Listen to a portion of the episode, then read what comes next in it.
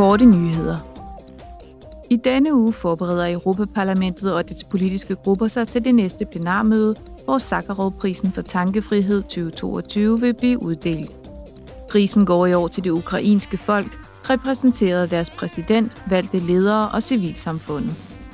På plenarforsamlingen vil parlamentsmedlemmerne også redegøre for deres forventninger til det næste EU-topmøde, der finder sted den 15. til 16. december. Derudover vil de drøfte og stemme om planer for fremme af udbredelsen af kraftværker til vedvarende energi og om udsigterne til en to-statsløsning for Israel og Palæstina.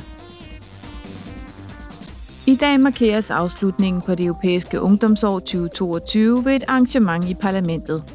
I Bruxelles vil ca. 700 personer, herunder parlamentsmedlemmer, kommissærer, repræsentanter for civilsamfundet og et stort antal unge, deltage i møder om uddannelse og mental sundhed, mødes med EU's beslutningstagere og drøfte ungdomsårets resultater. I sidste uge vurderede EU-institutionerne sammen med 500 borgere, hvordan det går med at følge op på forslagene fra konferencen om Europas fremtid. Parlamentets formand, Roberta Metsola, åbnede arrangementet og sagde følgende. This European Parliament Europaparlamentet er som medlovgiver klar til at gøre sin del på vegne af de 450 millioner europæiske borgere, som det i sidste ende repræsenterer. Når det drejer sig om at gennemføre borgernes forslag, bør alle forslag til ændring være tilladte. for change should be off limits.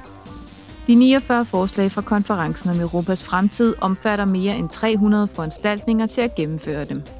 Forslagene fordeler sig på ni temaer og er blevet til på baggrund af anbefalingerne fra de europæiske og nationale borgerpaneler, samt input fra de nationale arrangementer, den flersprogede digitale platform, drøftelser i tematiske arbejdsgrupper og plenarforsamlingen.